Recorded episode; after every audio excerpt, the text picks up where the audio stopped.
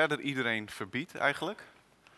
Namelijk mijn telefoon neerleggen om bereikbaar te zijn.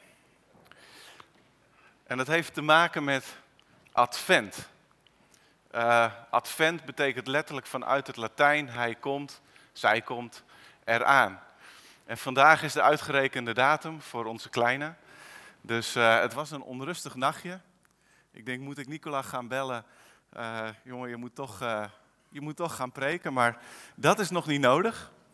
Um, maar we leven, we leven wel in verwachting. Ik ben vandaag vol verwachting.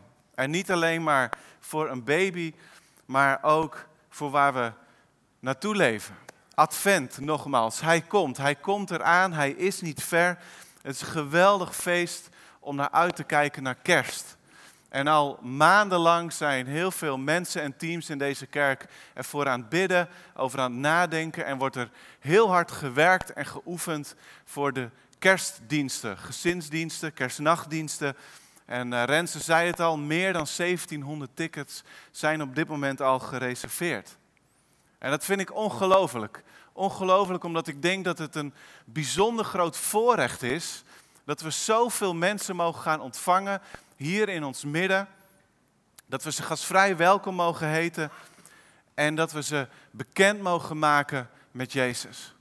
Want dat is waarvoor we doen. Al die muziek, al die techniek, al die versiering, al die zang, al die dans, al die zandkunst. Het is allemaal bedoeld om mensen eigenlijk op de juiste weg te zetten. De weg naar Bethlehem, de weg naar de kribben, de weg naar Jezus. Waardoor God zei tegen mensen, ik ben op zoek naar jullie, ik hou van jullie, ik wil jullie redden. En daarvoor werd God mens, Jezus. En de serie die we vandaag beginnen is, is een echte adventserie. We gaan het hebben over Jezus. Jezus is mijn God vandaag en dan gaan we het hebben over Jezus, mijn vrede, mijn vreugde en mijn vriend. En er zijn al tienduizenden boeken over hem geschreven. De mooiste schilderijen, en een voorbeeld is het schilderij wat je hier een beetje vaag op de achtergrond ziet van Rembrandt. Er zijn de mooiste schilderijen over hem gemaakt. En nog iedere dag komen er nieuwe gedichten en nieuwe liederen die gaan over Jezus. En wie is hij dan?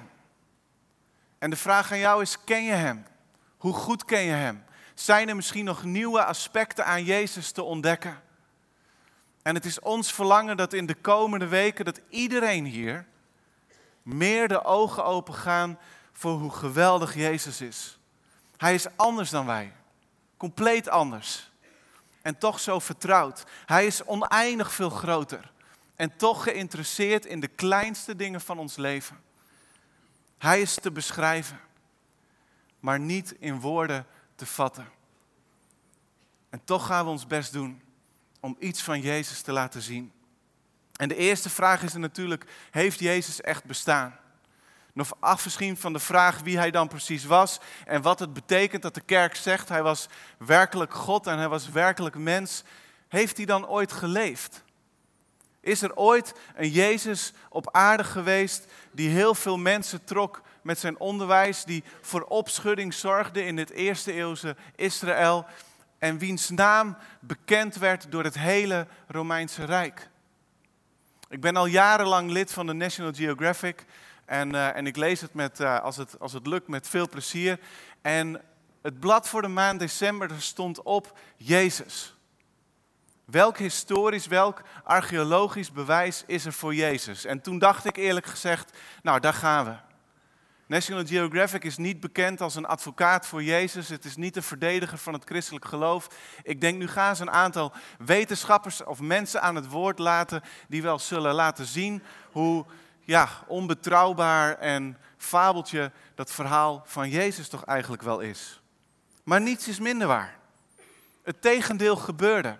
De journalist die dit artikel schreef, zelf ook opgeleid als archeoloog, die trekt door Israël en het bijzonder Jeruzalem en die ontdekt gaandeweg dat er steeds meer archeologisch bewijs wordt gevonden voor datgene wat we in de Bijbel lezen, wat we in de evangelie lezen over het leven in de tijd van Jezus. En Erik Meijers, een archeoloog en emeritus hoogleraar Joodse studies, die wordt ook geciteerd en die zegt, Ik zou geen enkele serieuze onderzoeker kunnen noemen die vraagtekens plaatst bij de historiciteit van Jezus. En ik vind het belangrijk dat we daar iets van weten, omdat nog steeds via populaire weg de zogenaamde Jezus-mythe wordt aangehaald en gepresenteerd. De Jezus-mythe, een beetje te herleiden tot de laatste achttiende eeuw, waarin twee Franse schrijvers zeiden, weet je wat, die Jezus die is niet zo heel erg anders dan andere mythologische figuren. Jezus is eigenlijk een beetje een samenvoeging van al die verschillende mensen en, en hij is niet anders dan hun. Hoe kunnen we hierop reageren? Want er zijn nog steeds mensen die heel makkelijk dit zeggen en dit citeren uit een of ander populair tijdschrift.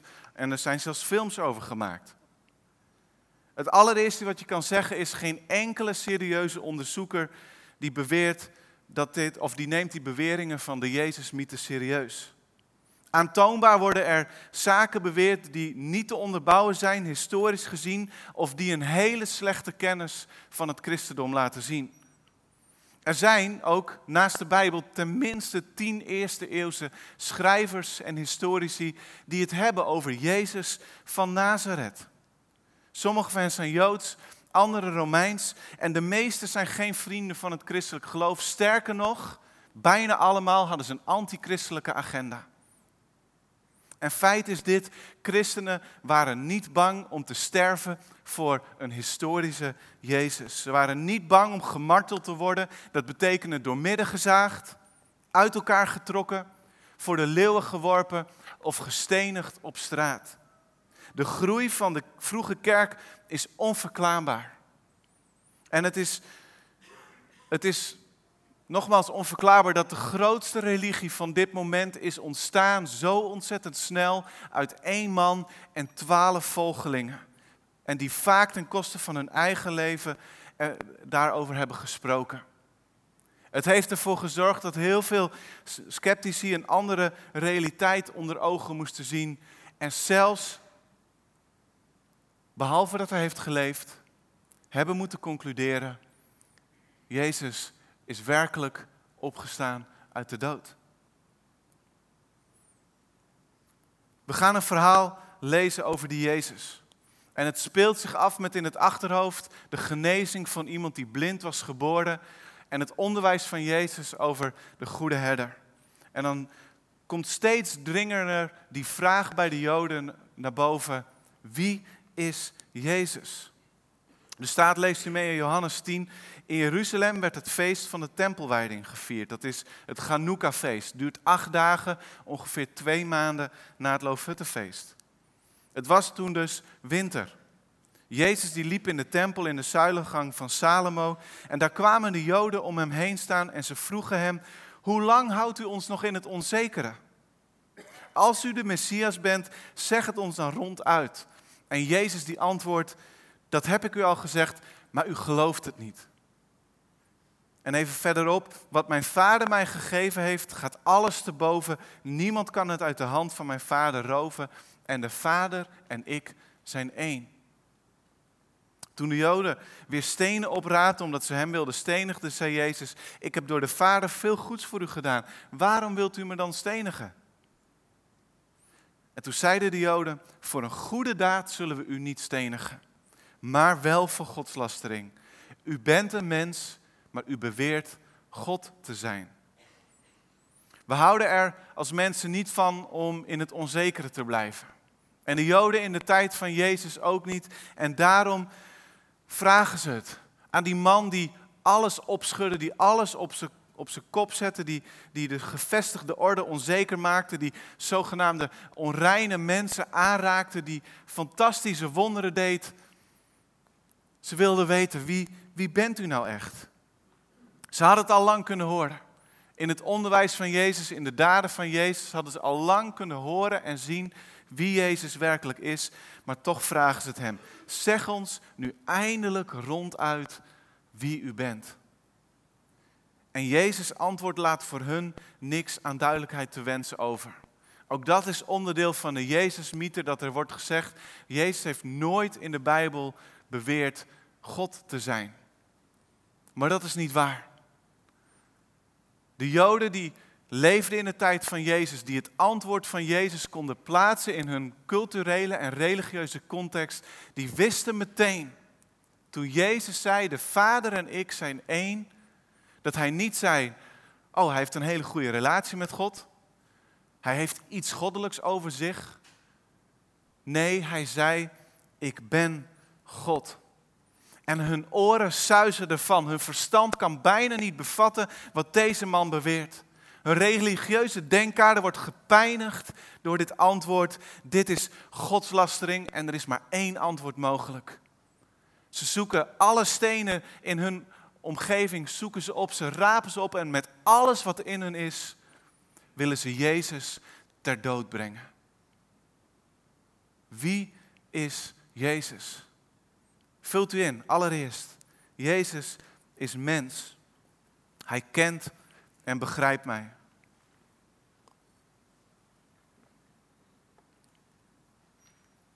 Jezus is mens. En er wordt, al sinds hij leefde, wordt er over gesproken.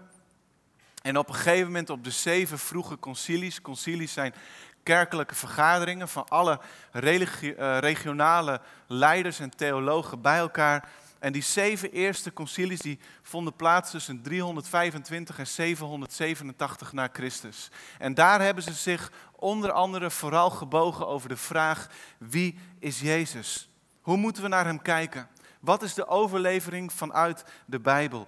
Hoe zorgen we ervoor, met de woorden van de apostel Johannes, dat we bij de juiste leer, bij het goede onderwijs blijven? Dat is belangrijk. Johannes die schrijft in zijn, in zijn tweede brief, wie niet bij de leer van Christus blijft, maar verder wil gaan, heeft God niet. En wie wel bij die leer blijft, heeft zowel de Vader als de Zoon. Het is denk ik niet het allerbelangrijkste om die leer supergoed te kunnen verwoorden. Maar het is wel belangrijk, want er wordt ook heel veel onzin beweerd over Jezus. En nog steeds zijn theologen ermee bezig om het onder woorden te brengen. En er is een brede schakering aan opvattingen. Maar in de kern hebben theologen, leiders en kerken die de Bijbel als woord van God beschouwen, altijd gezegd, Jezus was waarachtig God en Jezus was waarachtig mens. En dat is vrij gemakkelijk gezegd, maar beseffen we wel de diepe betekenis van deze belijdenis. We moeten in ieder geval er niet door geloven dat, doordat Jezus mens werd, hij niet meer God was. Zo zou je Filippenzen twee kunnen lezen als je het niet zorgvuldig leest. Daar staat, hij die de gestalte van God had, hield zijn gelijkheid aan God niet vast, maar deed er afstand van. Hij nam de gestalte aan van een slaaf en werd gelijk aan een mens. En ik denk dat Willem Ouweneel het heel mooi uitlegt in zijn dogmatisch deel over Christus, als hij schrijft, Johannes is vol van aanwijzingen dat Jezus op aarde de gelijkheid aan God voortdurend claimde. Het gaat er veel eer om dat hij er niet op stond op aarde te verschijnen in al de heerlijkheid en majesteit van de Godheid. Hij had dat kunnen en mogen doen. Maar hij klampte zich niet vast aan die manifestatie, die openbaring van heerlijkheid, maar hij ontdeed zich ervan. Dat is, als Paulus op een ander punt ook schrijft, Jezus werd arm.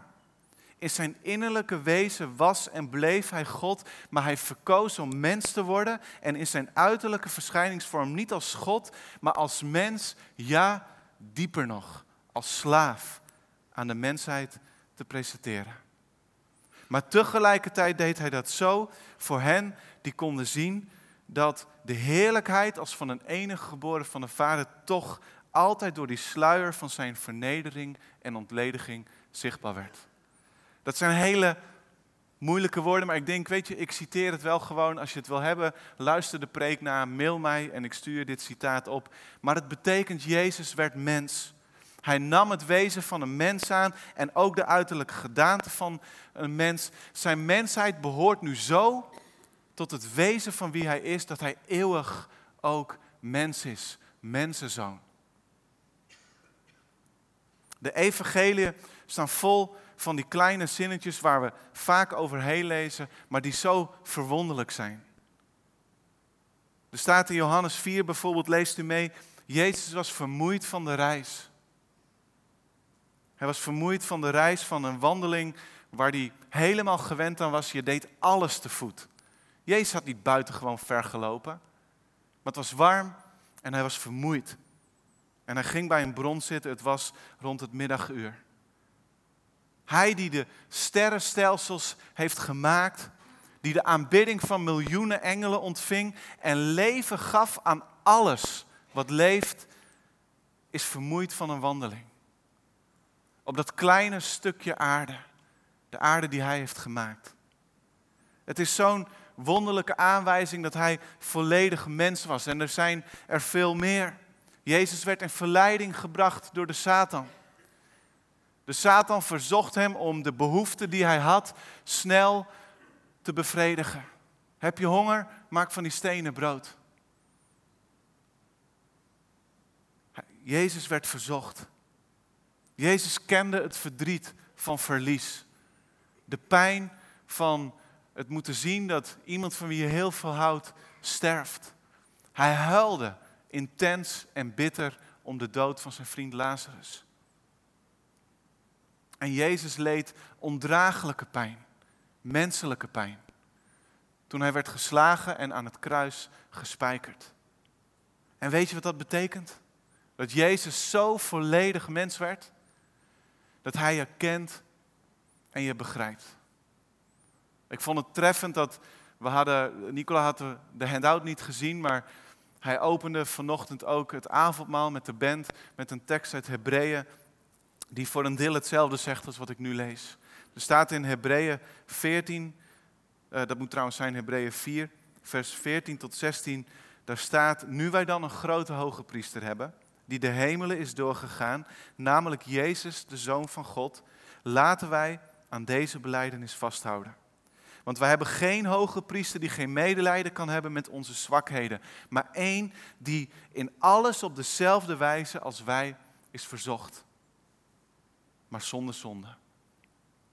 Laten wij dan met vrijmoedigheid naderen tot de troon van genade, opdat wij barmhartigheid verkrijgen en genade vinden om geholpen te worden op het juiste tijdstip.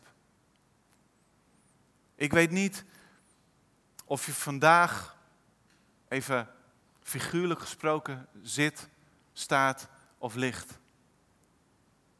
Ik weet niet of je super blij bent met je Sinterklaas cadeaus, met een promotie, met geluk in de liefde. Ik weet niet of je bezorgd op de bank zit, moeite hebt om op te staan, om in actie te komen of de juiste beslissing te nemen. Ik weet niet of je vandaag misschien het liefst op bed had willen blijven liggen. Vanwege angst, vanwege onzekerheid, vanwege ontzettend groot verdriet. Maar Jezus kent jou, dat weet ik wel. Hij begrijpt jou. Hij heeft alles gema- meegemaakt wat jij hebt meegemaakt. Hij heeft het allemaal ervaren en gevoeld. Hij stond voor dezelfde verleiding als wij om in een moment van verdriet troost te zoeken in iets wat verkeerd is, omdat het even heel snel verdooft, omdat het even heel snel onze behoeften bevredigt. Hij heeft alle emoties hoog en laag gevoeld tot in het diepst van zijn wezen. Hij heeft jouw vermoeidheid aan den lijve ervaren. En daarom, juist daarom, mag je vrijmoedig, zonder terughoudendheid, naar de troon van God gaan. En omdat Jezus mens is geweest, is het niet zomaar een troon, het is een troon van genade. Waar barmhartigheid, waar geduld, waar vergeving, waar liefde te verkrijgen is. En dat kan ook omdat hij die op de troon zit niet alleen maar mens is, maar ook God. En we komen bij het volgende punt. Vult u in. Jezus is ook God. Jezus is God. Hij redt en verbindt mij.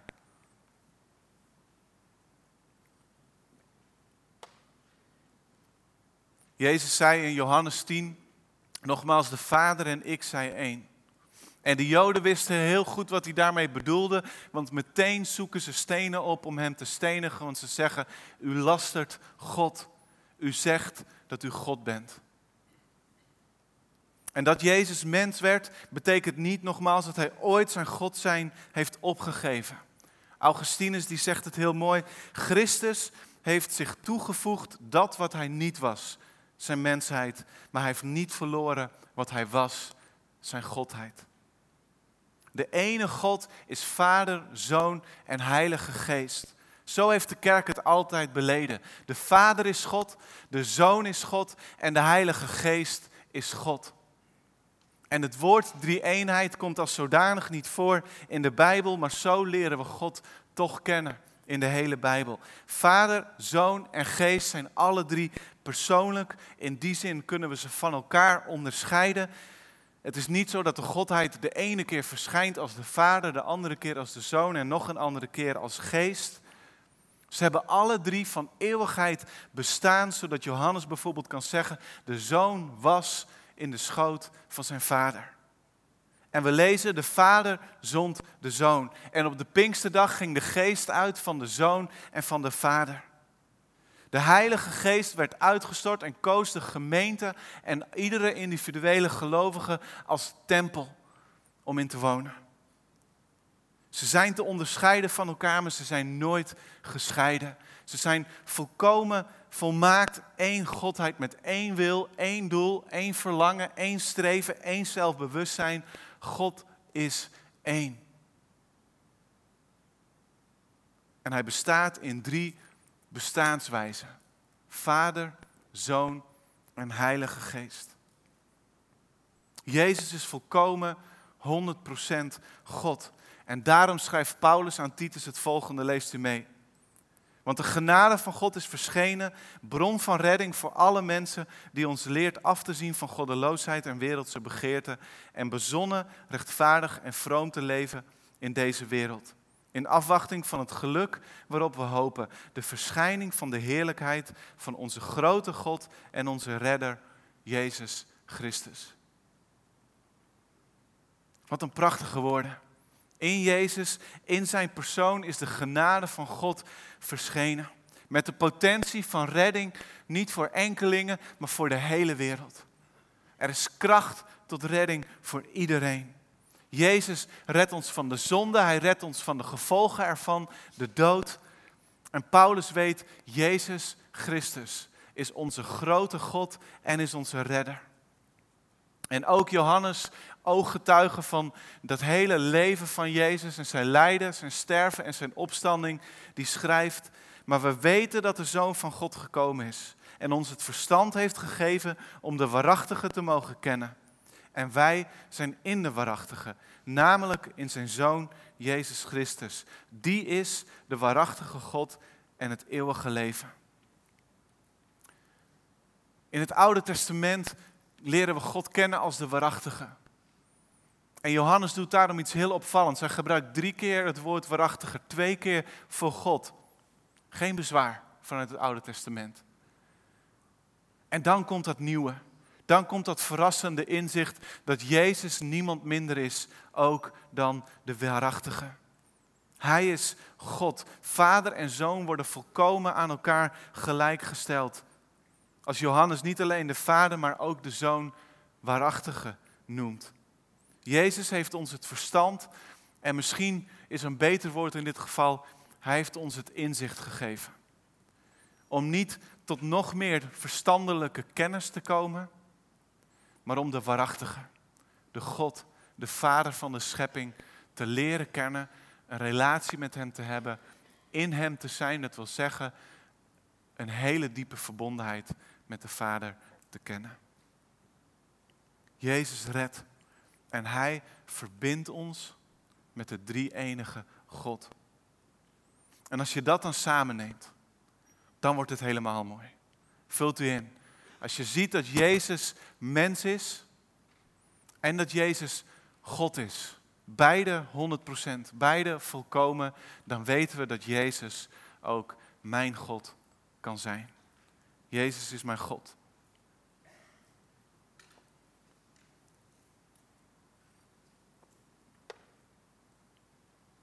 Omdat hij tegelijkertijd mens en God was, kan hij en de middelaar zijn.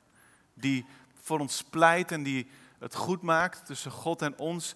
En hij kon de straf op de zonde wegdragen aan het kruis.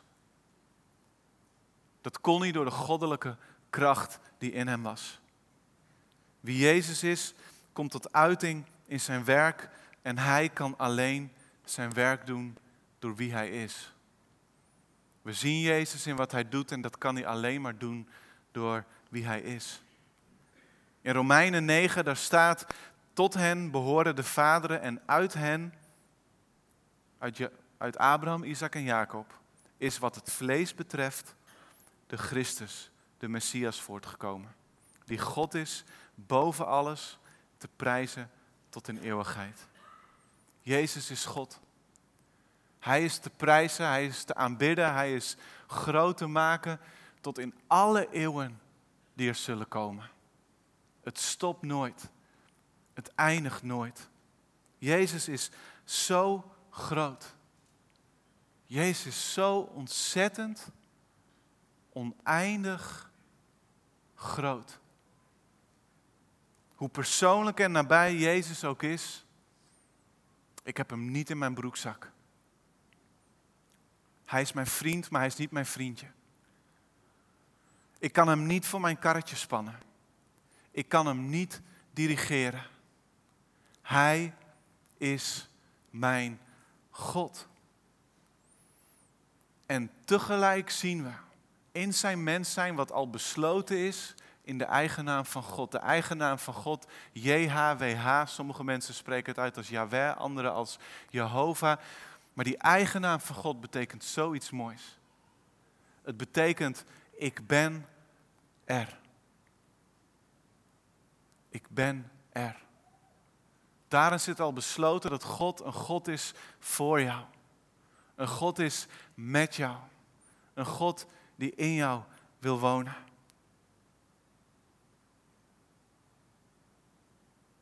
En ik heb best een aantal theologische gezing, dingen gezegd tijdens deze preek. Ik heb geprobeerd met woorden iets uit te leggen van wie Jezus is.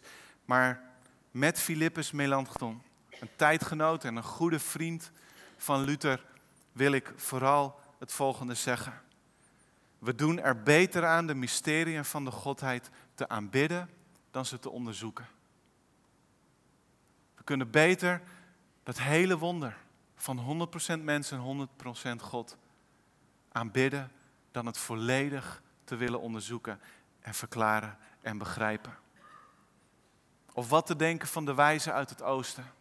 Magiërs, mannen van aanzien, rijke mannen.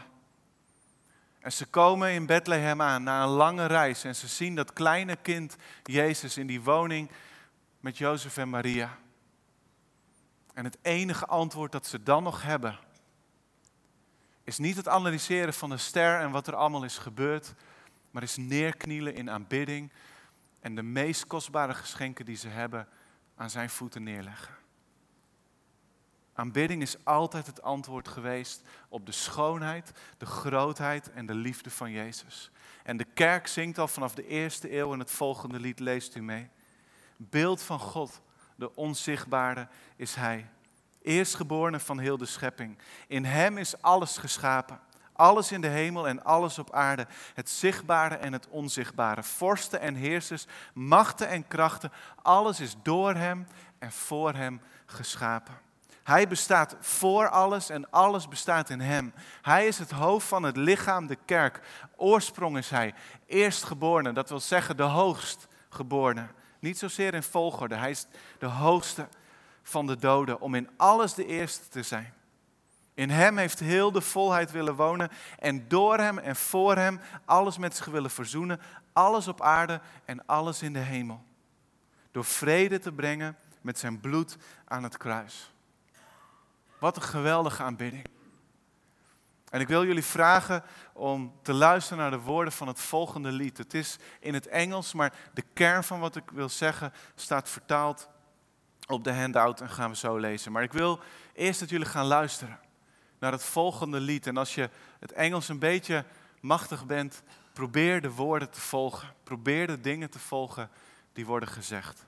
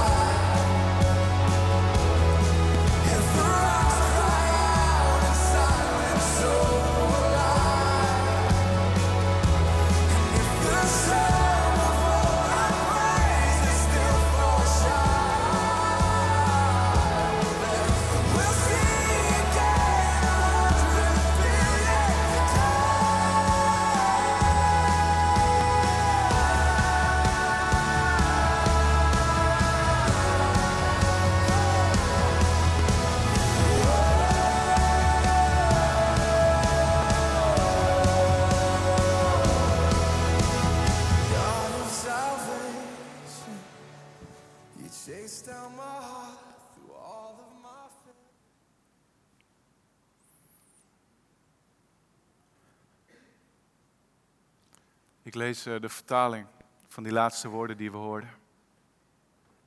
Als de sterren zijn geschapen om te aanbidden, zal ik dat ook doen.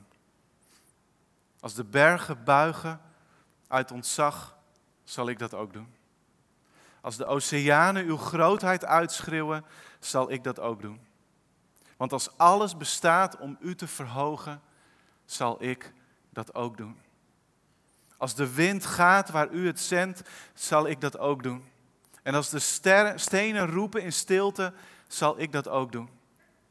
Als de som van al onze aanbidding nog steeds in het niet valt, dan zullen we honderd miljard keer opnieuw zingen.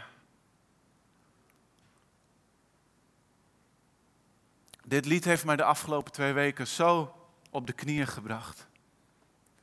En diep... Diep, diep van binnen borrelt er een enorm gevoel van verwondering, ontzag en aanbidding op als ik deze woorden hoor, zing en lees.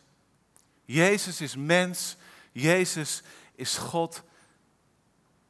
En ik hoop dat je vandaag hebt gehoord, gezien en ervaren. Iets ervan dat, dat het niet alleen maar theologisch heel indrukwekkend klinkt om dat te zeggen, maar dat het vooral indrukwekkend mooi is. En vooral indrukwekkend, levensveranderend is als we dat mogen zeggen. Jezus kent je, hij begrijpt je en hij voelt met je mee. Jezus is eeuwig en hij redt je en hij verbindt je met God. Hij vernieuwt je. We moeten blijven zingen. Oude liederen, nieuwe liederen. We moeten blijven zingen. We moeten blijven aanbidden. Aanbidden verveelt als het goed is nooit. Nooit zijn het lege woorden. Altijd zijn ze vol en tegelijkertijd zo klein ten opzichte van de grootheid van God. Maar God wordt er blij van. Jezus wordt er blij van. Wanneer we Hem aanbidden. En daarom, ook al maken we iedere keer slechts maar een klein begin om God te bezingen, om Jezus te bezingen, om de Heilige Geest te verheerlijken. Toch, zondag na zondag mogen we dat blijven doen. En als je dat nu nog moet leren, dag na dag, thuis, mogen we Hem aanbidden en woorden toevoegen om op die honderd biljoen woorden, honderd miljard woorden te komen die nog steeds niet genoeg zijn. En daarom gaan we week na week naar de bidstond. Bezoeken we week na week onze connectgroep. Bezoeken we maand na maand de Acoustic Worships Nights. Bezoeken we conferentie na conferentie. We zoeken die plekken op waar we kunnen zijn. Om die enorme Jezus, waarachtig God, de enige ware God. En die mens geworden Jezus te verheerlijken en te ontvangen in ons leven, in de omstandigheden waar wij in zitten. We doen het allemaal om alleen Jezus te aanbidden. Alleen Jezus. Hij is mijn God. Laten we gaan bidden. Jezus, ik hou van u. U bent zo groot.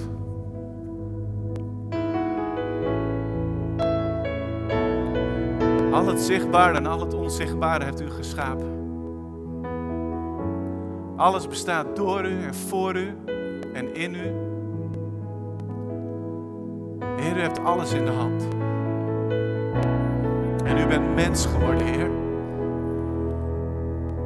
Heer, zodat wat onze situatie ook zijn, in blijde verwachting, in verdrietige omstandigheden, u bent daar. En u voelt met ons mee, u verheugt zich met ons mee, u lijdt met ons mee. En vrijmoedig in die wetenschap naderen tot de troon van genade. Jezus, u bent God. U bent zo hoog verheven. En toch dichtbij dan. En kent u ons beter dan wij onszelf kennen. We houden van u. En Heer, ik, ik bid dat u in ieder van ons en over ons uw geest uitstort op dit moment. Om een hart van aanbidding aan ons te geven. Heer, dat we zondag na zondag en dag na dag en week na week en avondmaal na avondmaal, wat we straks gaan vieren, samen zullen zitten. En een paar woorden zullen toevoegen. Om uit te drukken hoe groot u bent en hoeveel we van u houden. We prijzen uw naam, we zegenen uw naam. En we eindigen met waar ik dit gebed mee begon. We houden van u. We zijn onder de indruk van u.